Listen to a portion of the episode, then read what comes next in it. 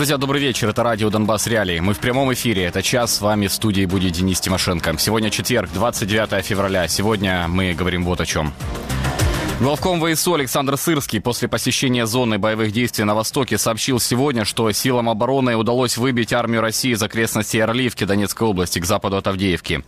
Прямая речь. Во время работы у отдельных командиров были выявлены определенные просчеты во владении обстановкой и оценке противника, что непосредственно повлияло на устойчивость обороны на отдельных направлениях, сообщил главком и отметил, что распорядился выделить дополнительный ресурс боеприпасов и материальных средств, а также необходимые резервы.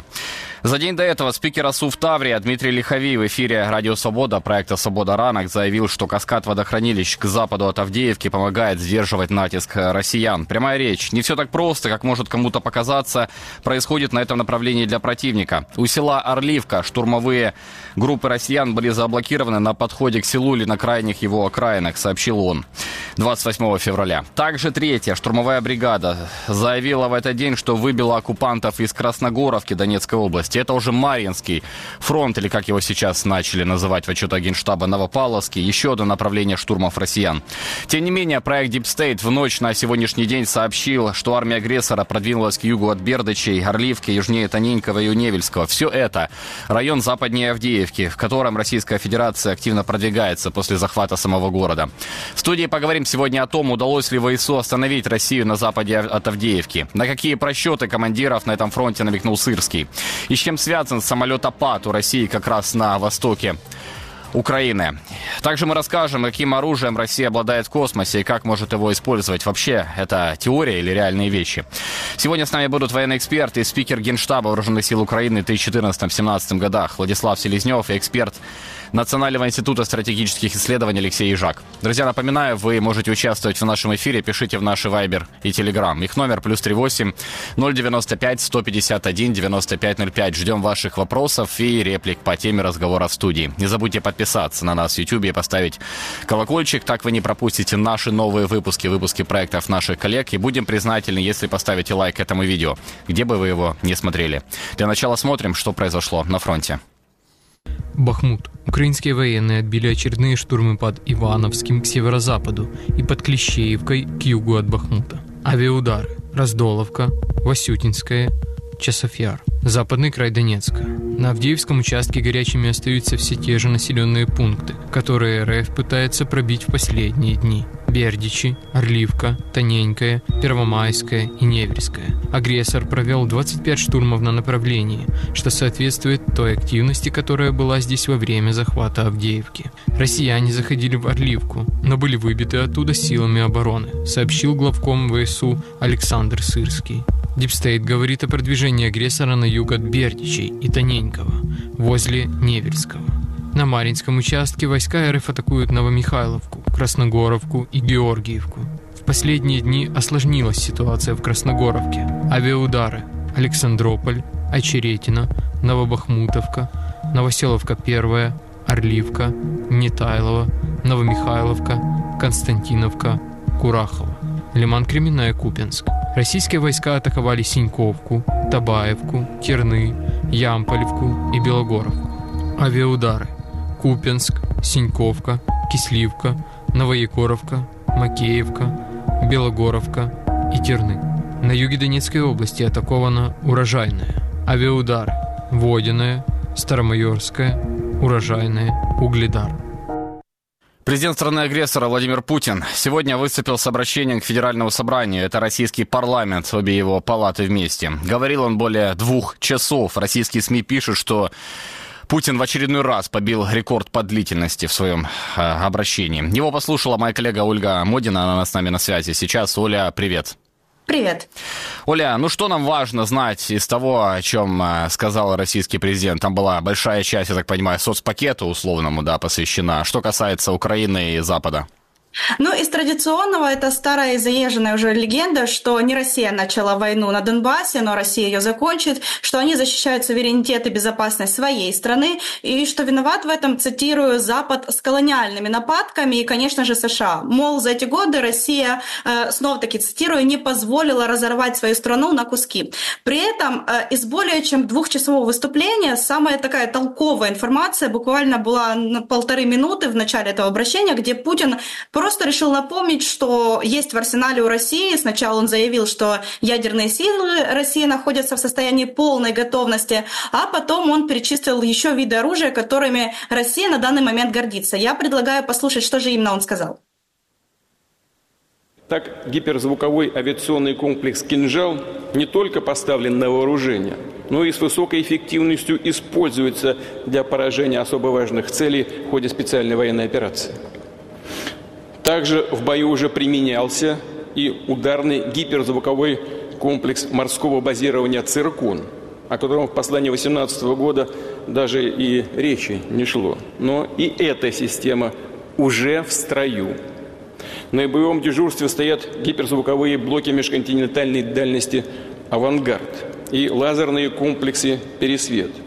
Завершаются испытания крылатой ракеты неограниченной дальности «Буревестник» и беспилотного подводного аппарата «Посейдон». Эти системы подтвердили свои высокие, можно без преувеличения сказать, уникальные характеристики.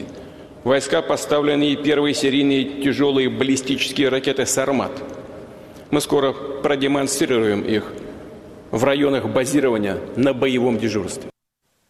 И тут я хотела бы обратить внимание сразу на два фрагмента, а, которые не отвечают действительности. Во-первых, оружие, которое называет Путин, чаще всего не соответствует тем заявленным а, тактико-техническим данным, которые хотелось бы России. Во-вторых, он отмечает, что бьют они только по важным боевым целям, но мы же прекрасно знаем, что бьют они по гражданским целям. И если с кинжалом и цирконом Украина, к сожалению, уже познакомилась, потому что Россия била этими ракетами по украинским городам, то я бы хотела больше внимания уделить другим видам оружия, к примеру, система Посейдон.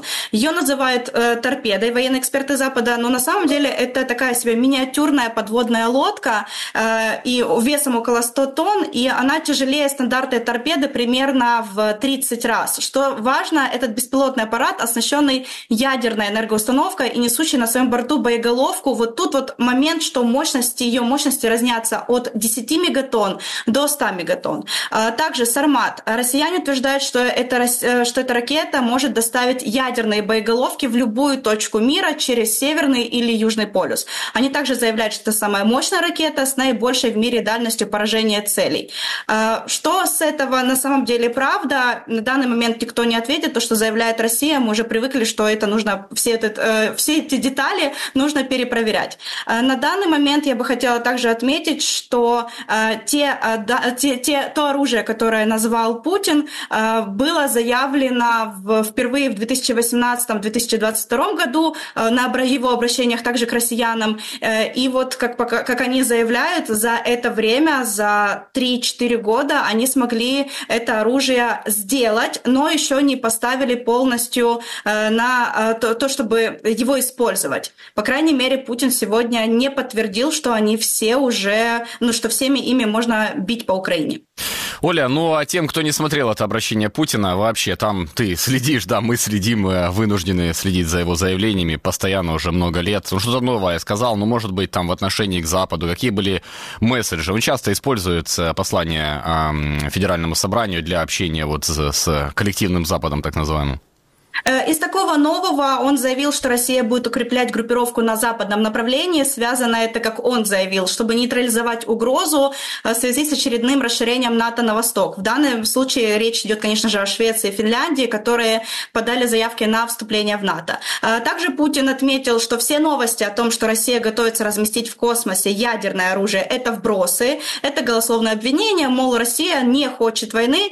При этом Путин на самом деле на протяжении всего своего выступления выступления неоднократно намекал, что у, э, что у России есть оружие, которым он может ударить по Европе. Это так и мелькало, как 23-й кадр. Мол, мы не хотим войны, но при этом, если что, у нас есть чем ударить. Что касается США, то Путин заявил, что в России готовы обсуждать США будущее, но вот и тут тоже внима- очень внимательная такая деталь, что э, он отметил, э, что, российская, что российская власть готова к переговорам, но американская власть сейчас делает все для того, чтобы Россию втянуть в какую-то непонятную игру, а все заявления э, американской власти к гражданам США – это такая игра в демагогию, показуха перед выборами президента США, которые будут осенью. И на самом деле это очень, очень смешно слышать от Путина, учитывая, что как раз-таки в данной ситуации это была показуха перед президентскими выборами в России, которые будут через несколько недель. Э, из того, что прям очень резануло, и в какой-то степени это уже разлетелось на мемы, это то, что Путин заявил, цитирую,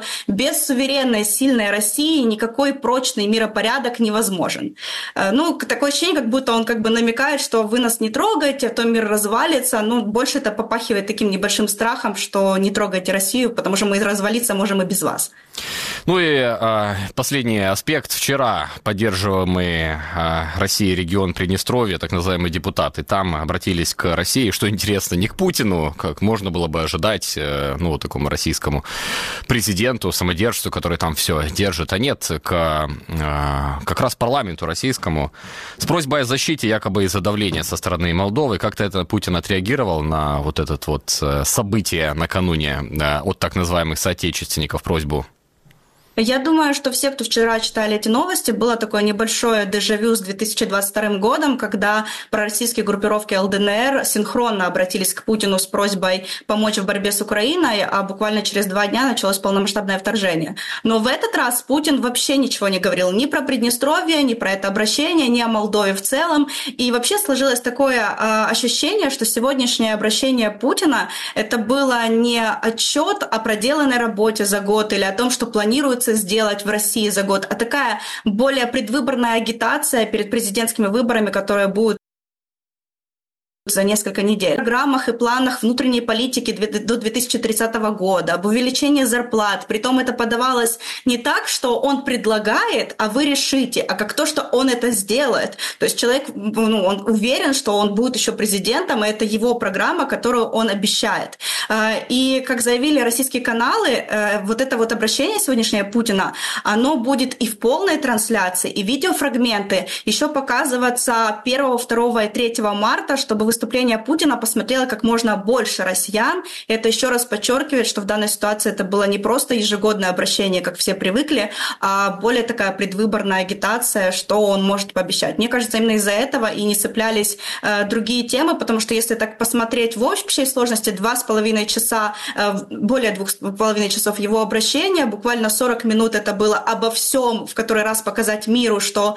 э, если вдруг вы на нас нападете, мы можем, вспоминания про войну в Украине, Украине, благодарность э, с его стороны российским солдатам за то, что они оберегают э, Россию от нападений со стороны Запада, а после этого это реально такие огромные блоки, где было там по 30-40 минут, что мы изменим в школах, что мы изменим в медицине, какие мы построим дороги, и каждый раз это все э, доказывалось такими фразами, что мы добавим в бюджет на эту тему там 5-7 миллионов, и вот это все, ну, то есть это действительно было больше как такая предвыборная агитация, информация, чем просто объяснить, что произошло за год, о каких-то достижениях и тому подобное. Ну, почему бы и нет, да, действующий президент может использовать вот такую вот площадку, ну и потом э, э, под предлогом того, посмотрите, что говорит действующий президент, показывать это действительно и на улицах, и в кинотеатрах, и на оккупированных территориях, там просто буквально а, сегодня вот кадры гуляли, как а, сажают вот оккупационных э, чиновников, так называемых активистов, насильно вот в эти а, залы, где они смотрят выступление Путина. Спасибо тебе большое, Оля. Ольга Модина была вместе с нами. Но мы совсем скоро а, подробнее обсудим еще с экспертами нашей студии. А, подумаем, о чем свидетельствуют его тезисы и новое хвастовство ядеркой. Ну и вот такой пшик, который вышел с подконтрольным России Приднестровьем. Так ожидалось, что там попросят так называемые депутаты о присоединении к Российской Федерации. Вполне возможно, это такой очередной политехнологический ход, чтобы раздуть э, ожидания от обращения Путина к федеральному собранию. Но пока продолжим тему российского оружия в космосе космосе. Недавно американская разведка заявила, что Кремль разрабатывает ядерное противоспутниковое оружие, и оно может, и может запустить его в космос уже в этом году. Оно якобы может уничтожать спутниковые сети оборонной и гражданской инфраструктуры США. Космическая угроза России может стать темой обсуждения министров иностранных дел группы семи, которая э, состоится их э, встреча в апреле. В эту тему углубилась моя коллега Ольга Кацан. Забегая наперед, скажу, оказалось, это оружие вообще не новое. Оля, привет. Привет. Оля, объясни, что это такое, откуда это взялось, вот это сверхкосмическое оружие в России? Нова вона існує ще з часів холодної війни, як і у Росії, так і у Сполучених Штатів Америки. Я собі законспектувала інформацію, яку мені розказали експерти, яку я знайшла у закордонних медіа.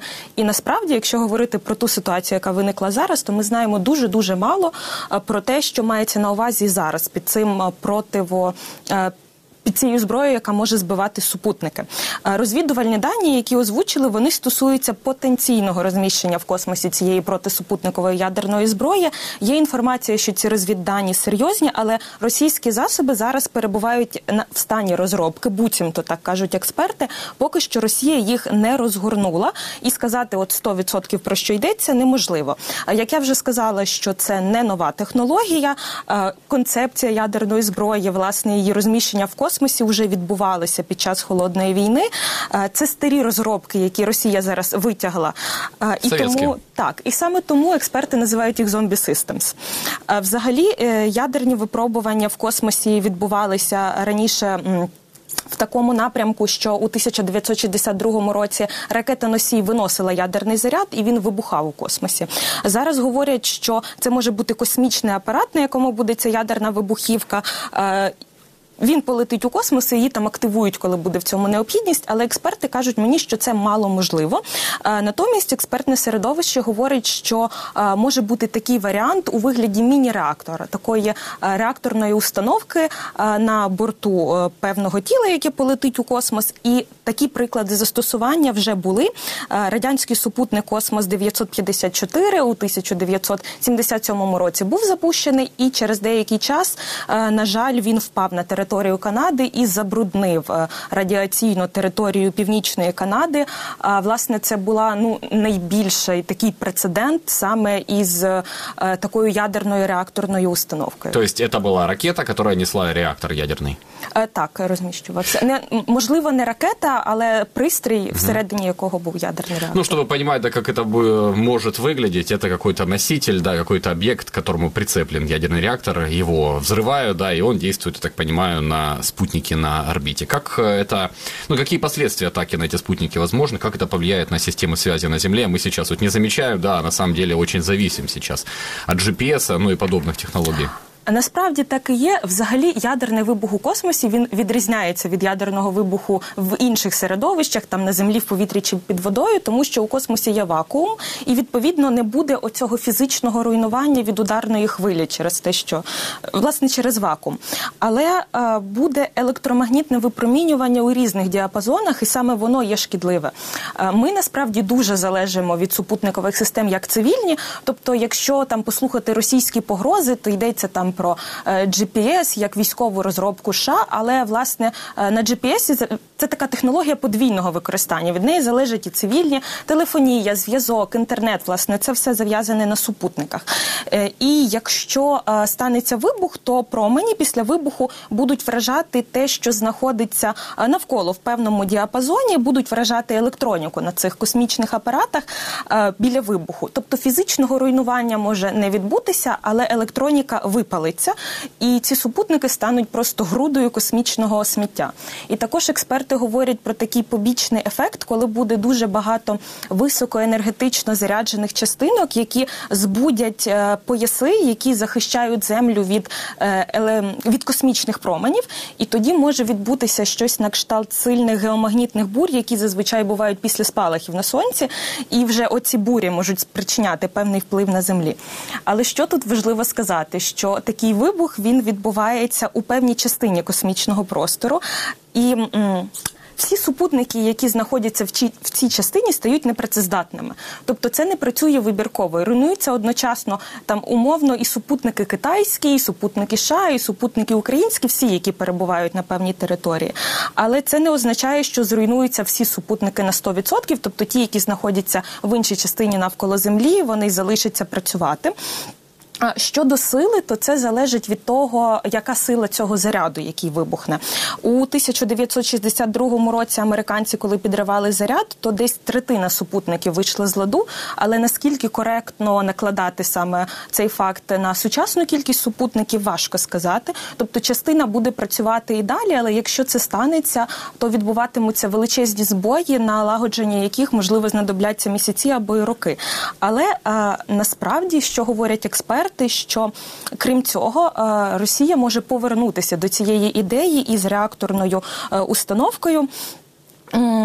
І застосувати її, і ось ця реакторна установка вона вже може нищити вибірково певні супутники, а не усі, які знаходяться в певному діапазоні, оскільки там лазерний промінь або електромагнітний промінь е, буде спрямований на конкретну ціль. Ну и последний вопрос. У нас с тобой полторы минутки осталось. Ядерное оружие, использование его запрещено, насколько я понимаю, в космосе. Есть документы. Какие, ну, какую ответственность может понести Россия за подобные, ну, вынос даже объекта, да, на орбиту? Є договір про космос від 1967 року, і він забороняє будь-яке розміщення ядерної зброї в космосі, але він не забороняє розробку таких систем.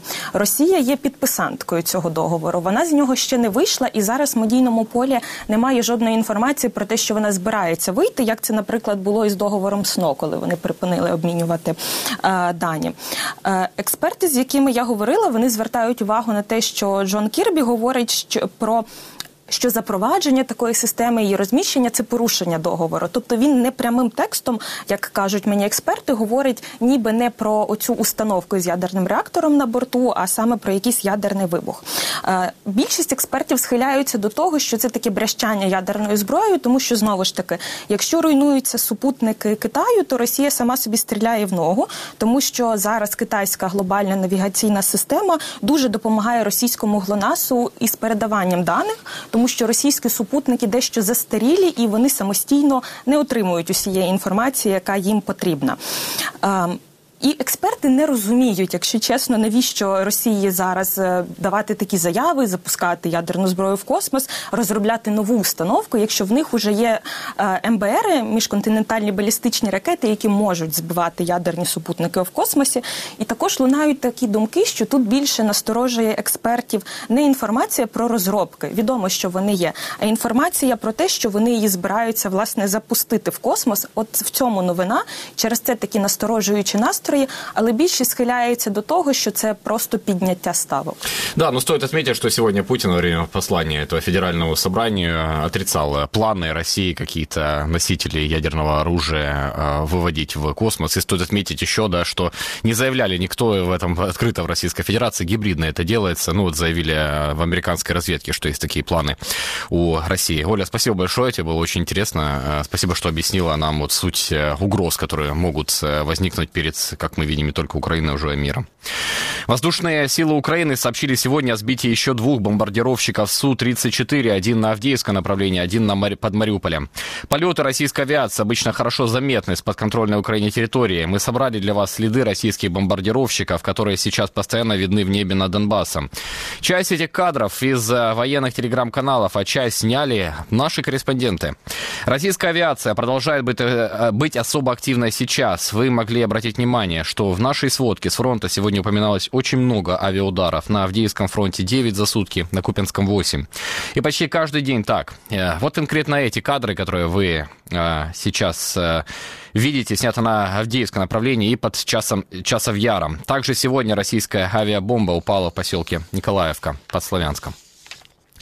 Российские провоенные блогеры по поводу каждого удара в тыл украинской территории говорят, что вот там точно был склад, гараж с Абрамсами или казарма вооруженных сил Украины. В частности, так они трактуют и удары по городам Донецкой области, Покровску, Доброполью, Курахово, или по Купинску Харьковской области, куда вчера упала авиабомба. На практике чаще всего целью оказываются дома, кафе, ПТУ, остановки общественного транспорта. Команда настоящего времени побывала в Курахово и увидела своими глазами, как выглядят дома и улицы этого городка, которые все чаще достают российские снаряды. Коллеги поработали там вместе с патрульными полицией и расспросили, какие задачи перед ними стоят сейчас, когда фронт стал ближе к Курахово или из-за захвата Маринки. После Марьинки российские войска пытаются двигаться в сторону Курахова. И местные жители говорят, чем ближе стал фронт, тем больше начала меняться Курохова. Российские бомбы попадают по школам, садикам, гостиницам. Потом российские военные сообщают, что стреляли по украинским солдатам, которые якобы там находились. Иногда снаряды прилетают просто посреди улицы, поэтому очень много домов в дырках от осколков, а окна забиты фанерой. Полицейский Владимир говорит, что в таких условиях необходимо особо следить за порядком и людьми. И вот пример. Полицейские на блокпосте только что развернули машину с мамой и ребенком, которые ехали к самой линии фронта, просто чтобы посмотреть на свой дом. Жінка намагалась е, проїхати в село Єлизаветівка Мар'янської громади е, разом з дитиною. Маленька дитина, там буквально 4 роки. Ну, мати наражає свою дитину на таку небезпеку, як е, попасти під артилерійський обстріл. Там жорстко дуже. Там жорстко, там щоденні обстріли, там ну, не місце дітям. Полицейский Руслан говорит, что люди здесь настолько привыкли к обстрелам, что иногда забывают об опасности. Тут потрібно розуміти, що тут у людей вже ну, сприйняття це, ніж е, у інших областях, допустимо, де більш-менш е, тихо е, в плані бойової обстановки. Притупилося чувство самозбереження. Можливо. Владимир берет нас в свою машину. Она бронированная. Попасть под обстрел можно в любой момент. Полицейский объезжает свой район ответственности. Вот Горняк. Он по соседству с Курахова. На месте встречаем Константина. Нещодавно до нас в місто Гірник прилетіла ракета рос- е, російська, прилетіла в жилий масив е, нашого міста, постраждала чимала кількість будинків. Е, На жаль, є е, і поранені. Зараз е, в- в комі у нас хлопчик 16-річний. Константин – полицейский общины. Это как шериф в США. Рассказывает, что война приносит не только обстрелы. Мародерство – большая проблема. Оскільки у нас багато людей евакуювалися, багато е, у нас порожніх дом- е, будинків. І е, більшість е, таких е, раніше судимих е, осіб е, вони цими користуються. Е, Прилетіла в будинок снаряд. Дуже особа так прийшла, приглянула, що ніхто не, не живе там, світло не горить в будинку. Він видно, що він побитий. Він розбив вікно, пластикове, заліз в нього і викрав е, речі. Ну, ми за неділю цю крадіжку розкрили. Бывает, говорит Константин, приехал проводить следственные действия, а попал под обстрел. Приходится документировать уже его. Признается, что поступают жалобы от местного населения и в связи с домашним насилием. Впливає така обстановка, що люди зараз всі на е, як, дуже збуджено ре- реагують на всі ці обстріли і так далі. Ну, страждає психіка. Случаев немного, но все же есть. Есть одна семья очень проблемная. Скоро цей кривник уже поїде до тюрми. Там непоправне знівечення обличчя було. Він її ножем вдарив в лоб. Полицейский Владимир едет дальше, к самой линии фронта. А мы сейчас очень быстро заезжаем в Максимiliaновку. Почему быстро? Потому что тут совсем рядом село Георгиевка, мы только что его видели. И там на подступах к этому селу находятся российские войска. В селе не видно ни одной живой души. Все прячутся по подвалам, как здесь. Я сюда перешла. А так я хату смотрю, там кури. На старості лет бомжи. Хожу, каждый день кормлю их. Да, так що ж. Люди посильны, но я там не могу. Стреляют, я боюсь. А с людьми ничего. Большинству некуда ехать. Говорят, ждут, как будет дальше. Теперь никого нет. Но я одна осталась. И собачка бегать на улице. Светлана планирует выехать, если все будут выезжать. Поразговариваем, то это. Потом все собираемся. Кто телевизор смотрит, кто читает. Ну, а что? Я домой схожу, там утром только бежу, пока не стреляют. Вчера сильно стреляли, боялись. Даже сидели и на полу, и везде. Боятся приближения фронта. Вроді раніше якось не дуже, а зараз це коли почало шуміти здорово. Тривоги більше да, стало. Ну, звісно, ну, ну ми ж то живі. Ну, як не як, який там набив, а все одно жити хочеться при будь-який розклад. Мы с Владимиром по побитой снарядами дороге возвращаемся обратно. В ВСУ дают короткую сводку. На Марьинском направлении силы обороны Украины продолжают удерживать противника. Главком ВСУ Сырский после посещения зоны боевых действий на Востоке сообщил сегодня, что силам обороны удалось выбить армию России из окрестностей Орливки Донецкой области к западу от Авдеевки. Прямая речь. Во время работы у отдельных командиров были выявлены определенные просчеты во владении обстановкой и оценки противника, что непосредственно повлияло на устойчивость обороны на отдельных направлениях, сообщил главком. Ну и накануне спикера Суфтаврия Дмитрий Лихови в эфире моих коллег программы «Свобода ранок» заявил, что каскад водохранилищ западу от Авдеевки помогает сдерживать натиск россиян. Однако проект Deep State в ночь на сегодняшний день э, сообщил, что армия агрессора продвинулась на всем фактически западе от Авдеевки, это юг от Бердычи, в районе Орливки, южнее Танинкова и у Невельского. С нами Владислав Селезнев, военный эксперт и бывший спикер Генштаба Вооруженных сил Украины в 2014-2017 годах. Владислав, здравствуйте, рада вас видеть. Добрый вечер, слава Украине. Героям слава. Владислав, так остановили Россию к западу от Авдеевки или нет? DeepState говорит одно, а Лиховий и Сырский сообщают другое, что от Орливки удалось отбить. Вы как это видите? Что там сейчас происходит? Вообще вот этот наскок а, кавалерийский, так если можно сказать, после захвата города, остановлен российский? Итак, что вообще, в принципе, происходит э, на рубежах украинских сил обороны западнее от Авдеевки? Практически сейчас на плечах наших военнослужащих, которые проводят маневренную оборону, противник пытается продвинуться чем западнее от Авдеевки, потому как понимает, как только он возьмет оперативную паузу, значит, соответствующее время появится у наших военнослужащих, и они это время будут использовать для того, чтобы создать мощную сеть инженерных фортификационных сооружений. Тут совершенно логично возникает вопрос, а были ли созданы своевременно, еще два месяца назад, те самые инженерные фортификации западнее от Авдеевки, о которых, кстати, в свое время говорил Дмитрий Лиховой. Э, потому как я, для меня совершенно очевидно, если есть защитные сооружения, инженерные сооружения, то на них можно закрепиться, соответственно, отбивать вражеские атаки. И если этих сооружений нет, если буквально с колес приходится рыть окопы, зарываться в землю, то, значит, своевременно не были отработаны те мероприятия, связанные со строительством инженерных и фортификационных сооружений. Я думаю, не просто так сейчас генерал Сырский делает объезд частей подразделений, действующих на восточном фасе Российско-Украинского фронта, и делает достаточно жесткие заявления и в части э, принятия или не принятия тех или иных управленческих командирских решений на местах, местными командирами и необходимости координации определенных мероприятий и э, необходимости внесения определенных корректировок в действия украинских сил обороны на восточном фасе Российско-Украинского фронта. Это значит, что проблемы есть, э, главком эти проблемы видит и готов предпринимать все необходимые усилия, в том числе и кадровые решения для того, чтобы ситуацию на этом участке фронта исправить. Ведь очевидно, что противник будет давить ровно настолько, насколько мы позволим ему это делать. Э, президент Украины Владимир Зеленский говорил, что где-то с конца конца мая, с начала лета противник вновь будет пытаться ре, реализовать свое техническое и людское преимущество в новой наступательной кампании.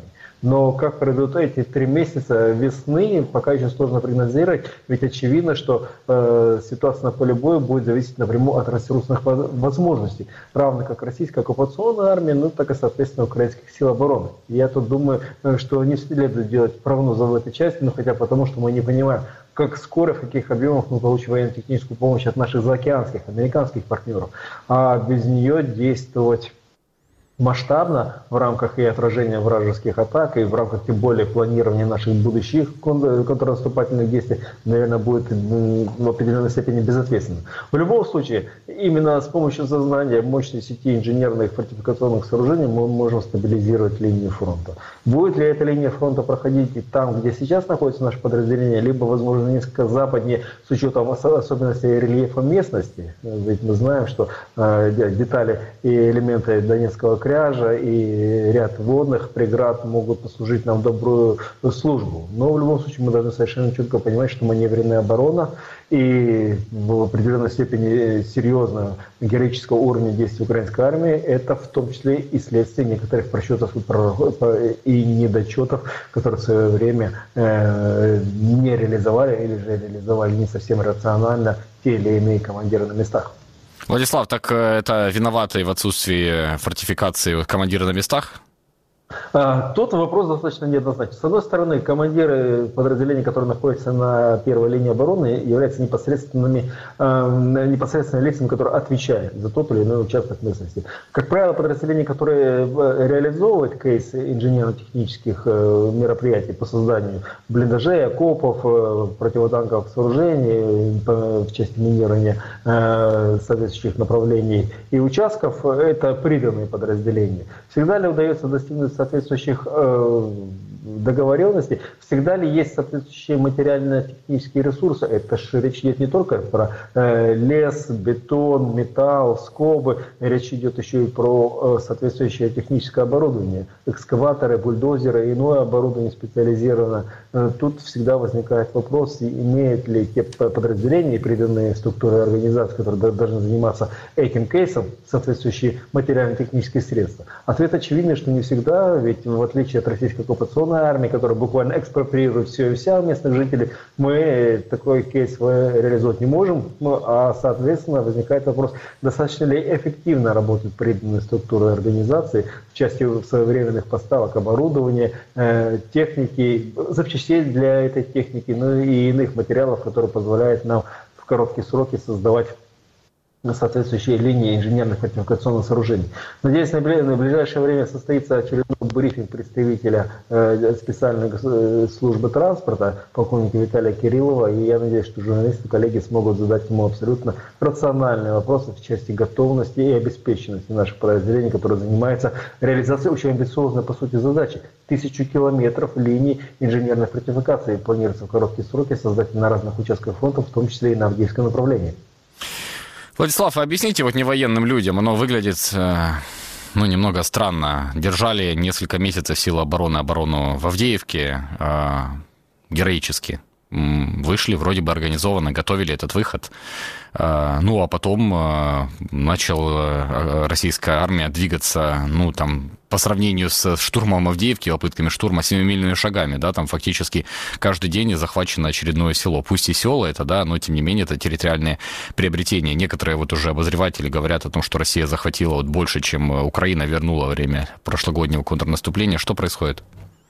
А, происходит следующее. Я думаю, что тут следует вспомнить заявление нашего генерала Кирилла Буданова, который, э, отвечая на вопрос, как так случилось, что президент Владимир Зеленский принял решение об отставке главнокомандующего Валерия Залужного, я думаю, что ответ генерала Буданова абсолютно логичен. Если у нас все хорошо и все замечательно, то почему украинская армия находится именно в том положении и в той позиции, в которой находится?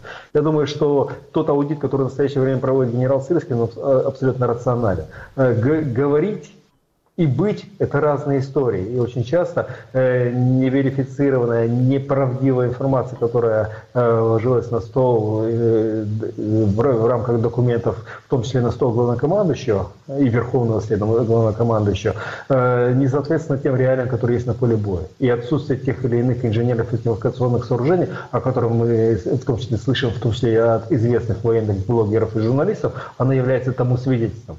А, кому, мы, кому мы пытаемся обмануть? Если линии инженерной фортификации нет там, э, куда отходят наши силы и средства, это значит, наши воины оказываются в критической ситуации, когда буквально под шквальным огнем противника, а противник э, часто использует не только огонь минометов, артиллерии, но и авиационную технику, нанося удары с помощью управляемых авиационных бомб. То есть фактически э, наши воины оказываются заложников тех неправомерных решений или отсутствие вообще каких-либо решений в части создания э, тех оборонительных рубежей и позиций. И, безусловно, за такое бездействие должна быть ответственность тех должностных военных лиц, которые были призваны и должны были реализовать этот кейс, но не сделали своевременно.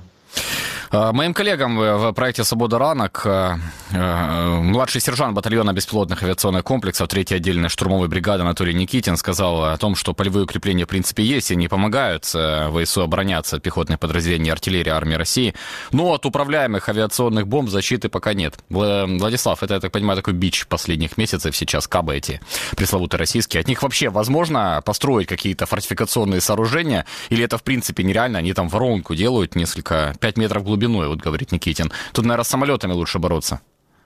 Да, безусловно, потому что что такое управляемая авиационная бомба? Она создается на, на а, основе фугасных авиационных бомб, неуправляемых, но боевая часть этих бомб может составить 250, и 500, и 1000, и даже до 3000 килограмм. Безусловно, в таких условиях воронки, которые оставляют эти управляемые бомбы, просто поражает воображение скажем так, боевая часть артиллерийского снаряда может составлять до 40 килограмм. Боевая часть фипивидрона, речь там может идти буквально о э, нескольких килограммах, причем это в самых топовых модификациях фипивидронов. Поэтому в этом случае, безусловно, э, именно носители управляемых авиабомб являются приоритетной целью. И, в принципе, тут мы имеем неплохие результаты. За 11 дней 12 уничтоженных истребителей-бомбардировщиков – это неплохой результат. Но он мог бы быть более масштабным и более болезненным для российской оккупационной армии, если бы мы имели большее количество и пусковых установок систем противовоздушной обороны, соответственно, ракет к ним. Но уж коль наши западные партнеры часто принимают отложенные решения и не спешат передавать нам достаточное количество систем противовоздушной обороны, соответственно, мы сталкиваемся с такими проблемами, когда мы физически не можем противодействовать вражеским самолетам, которые с достаточно больших расстояний запускают те самые управляемые авиационные бомбы.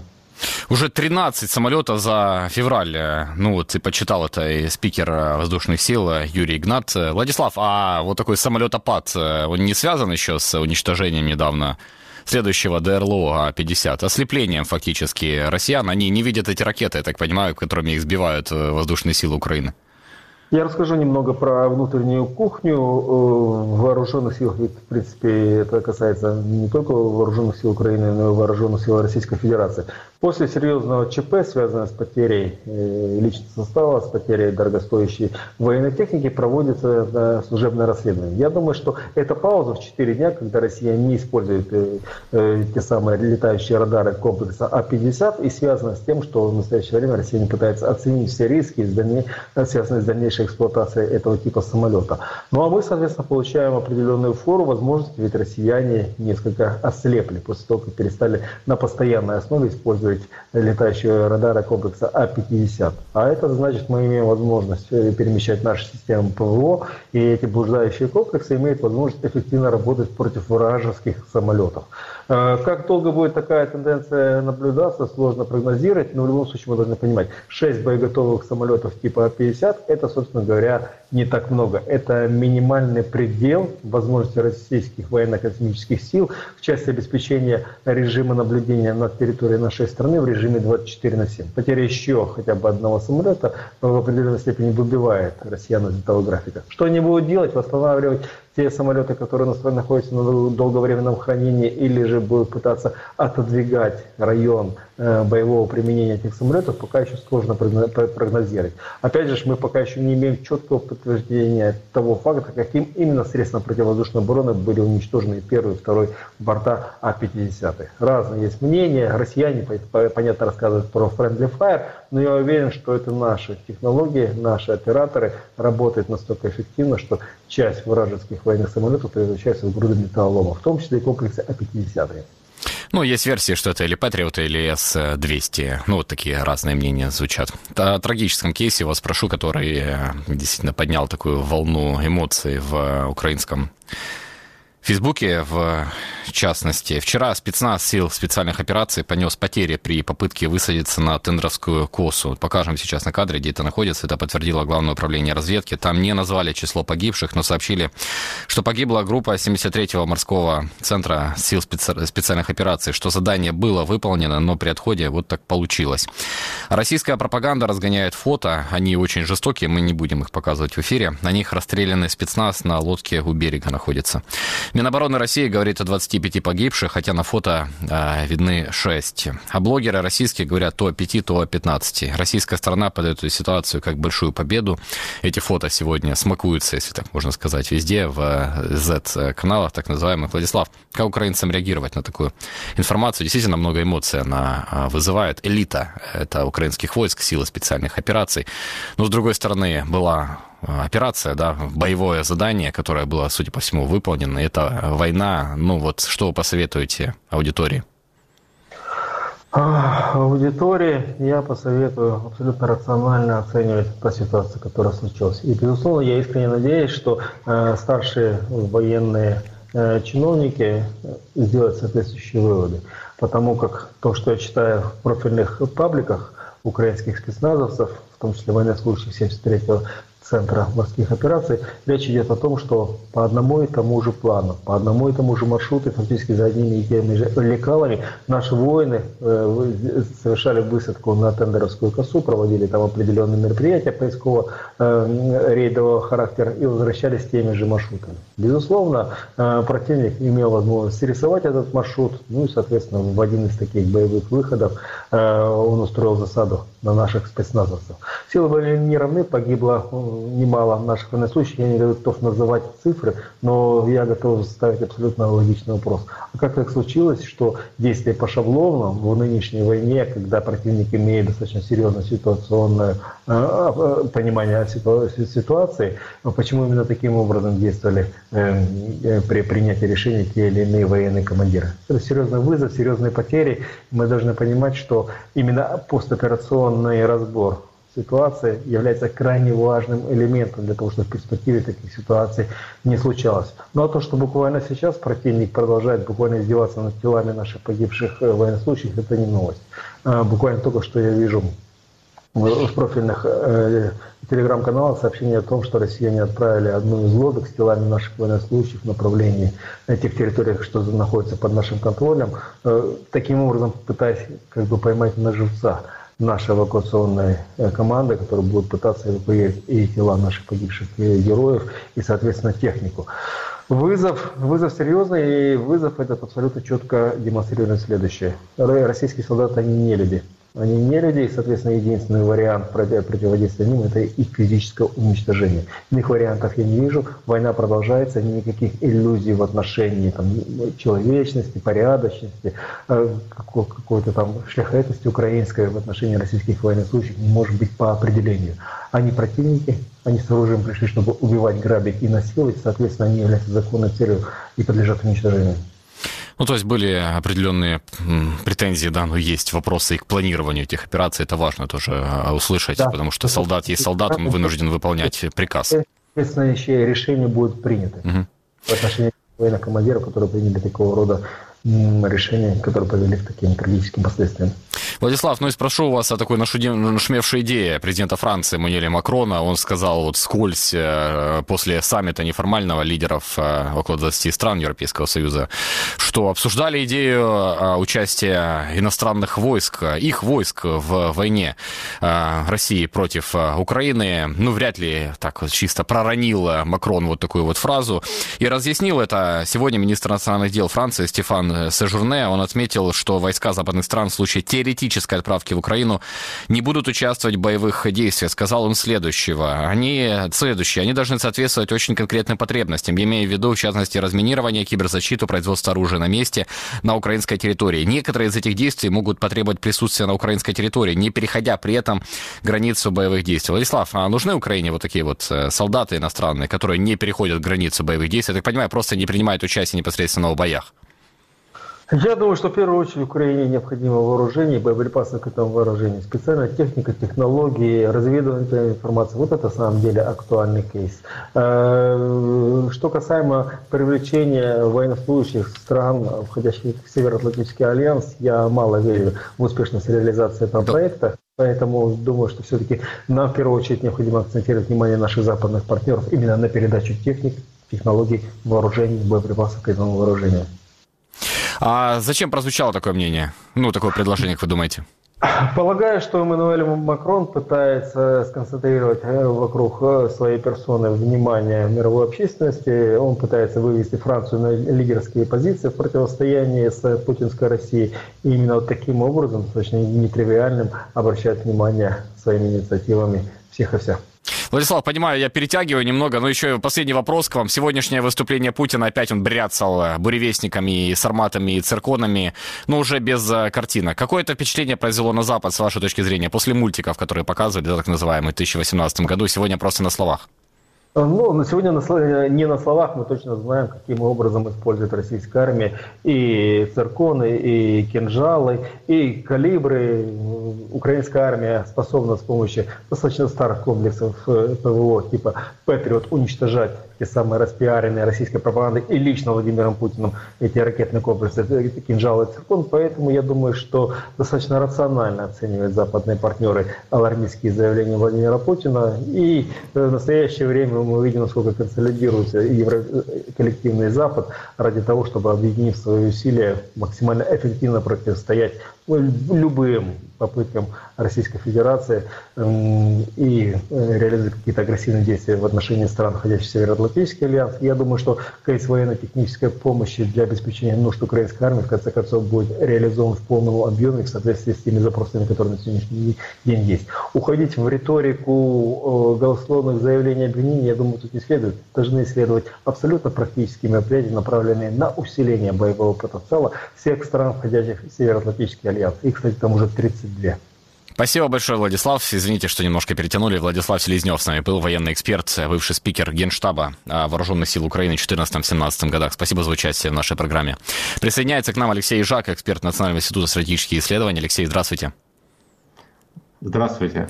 Рад вас взаимно. Алексей, э, касательно сегодняшнего двух э, плюс шесть минут, кажется, обращения, послания Путина Федеральному собранию, я вас сначала спрошу о так называемом Приднестровье. Вам не кажется, что это такая была определенная политтехнология для того, чтобы раздуть интерес мира и россиян, и украинцев к обращению вот Путина к Федеральному собранию? Вот этот вот ну, их собрание, да, вот этих так называемых депутатов, и слухи о том, что они якобы обратятся к Путину с просьбой э, аннексировать их. Это была э, операция у Высоцкого, когда-то песня такая была, чем еще контрапупить мировую атмосферу, вот покажем крупный купиш США и СССР, кажется, это Высоцкий.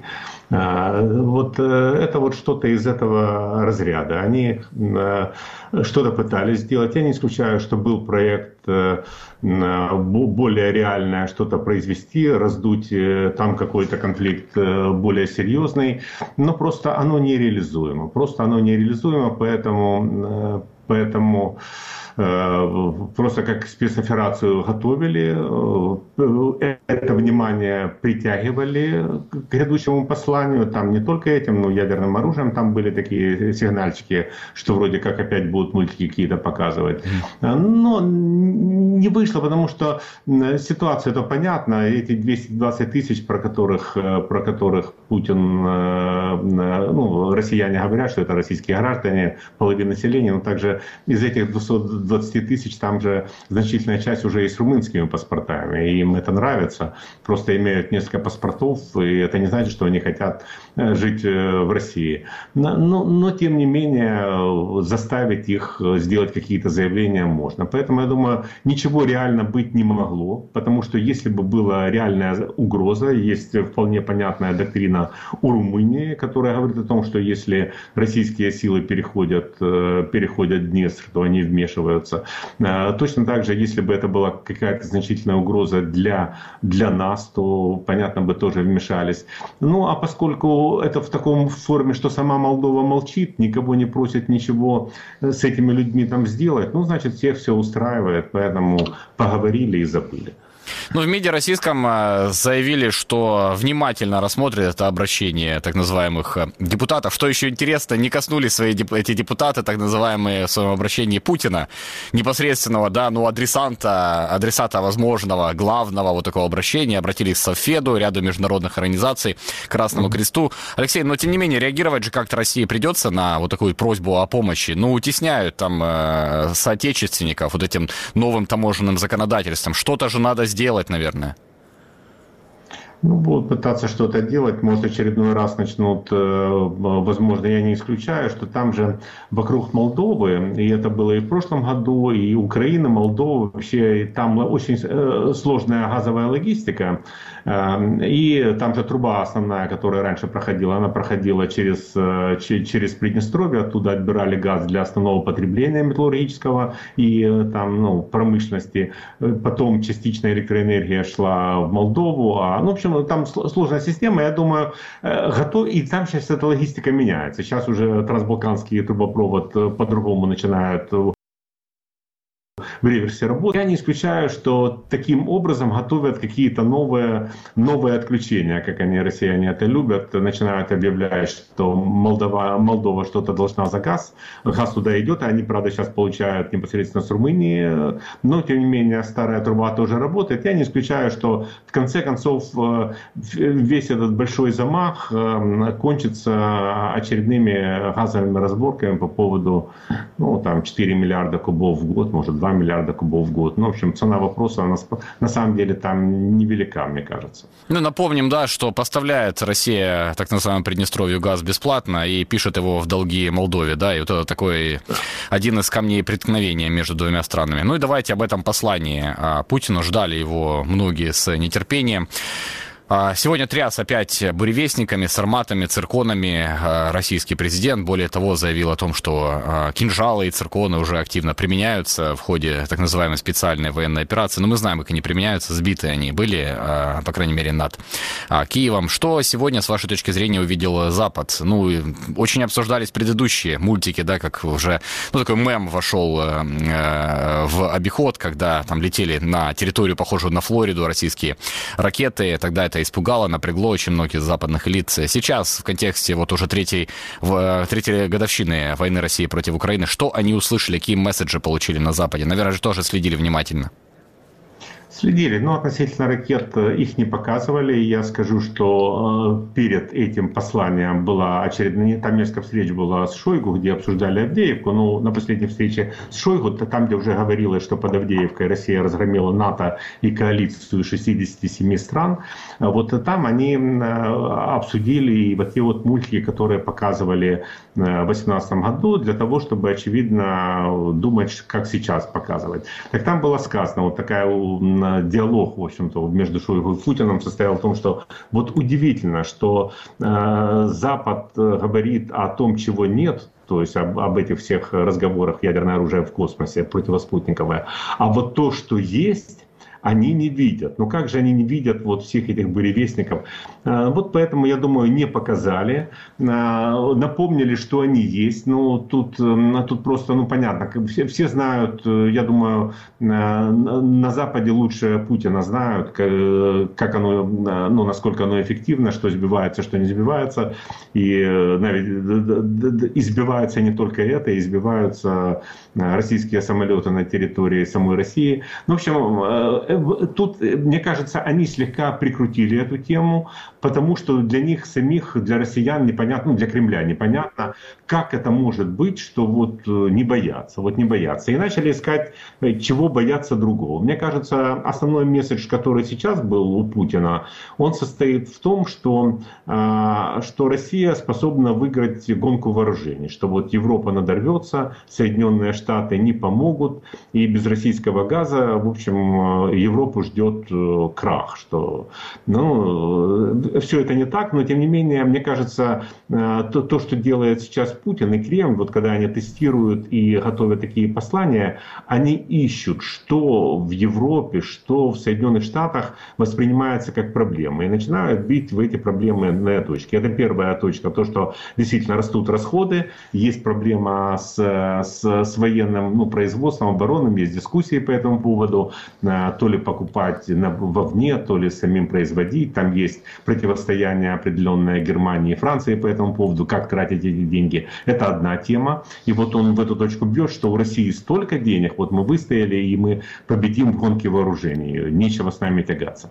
А вторая тема – это вот э, Россия как столица консервативных ценностей. Те, те дискуссии, которые ну, в Соединенных Штатах, они набирают э, таких оборотов мощных набрали по поводу того, что вот, эм, э, вот надо беречь национальные э, традиционные ценности. И Путин провозгласил, что он он является мировым лидером традиционных, э, традиционных семейных и вообще всяких там консервативных ценностей. И поэтому со всего мира все, кто боятся гендерно-нейтральных туалетов, приезжайте в Россию, там туалеты лучше. Вот, вот в эту точку он, мне кажется, тоже бил.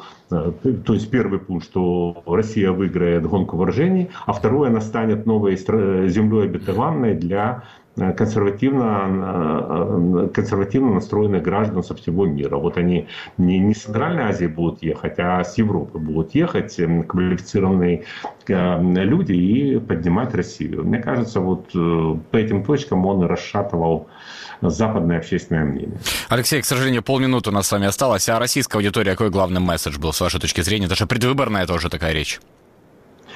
Э, у, Путина, у Путина есть главный месседж долгая, как там даже продолжительная активная жизнь. Вот так вот. Он им пообещал, что вместе с самим Путиным, который будет править еще десятилетия, все остальные россияне будут, э, будут э, иметь продолжительную активную жизнь. Вот, вот это вот их месседж. Ну, это до выборов, да, потому что непонятно, что будет после выборов и какой окажется российская реальность, которая становится все более такой тоталитарной, репрессивной активной и агрессивной. Вполне возможно, что понадобится новая мобилизация в России. Алексей, спасибо большое за ваше время. Алексей Жак с нами был, эксперт Национального института стратегических исследований. Сегодняшний наш выпуск заканчивается. Спасибо, что были с нами, друзья. А, для вас в студии работал Денис Тимошенко. Больше в интернете на сайте Украинской службы Радио Свобода. Радио Свобода Орг, вкладка Донбасс. Также мы есть во всех популярных социальных сетях. Просто наберите в поиске Донбасс Реалии. Особенно рекомендуем подписаться на наш телеграм-канал. Там самые быстрые и яркие новости. Ссылка в описании. Подписывайтесь на нас и в YouTube, ставьте колокольчик и ставьте лайк этому видео, если хотите сказать к нашей команде спасибо. Удачи, до завтра.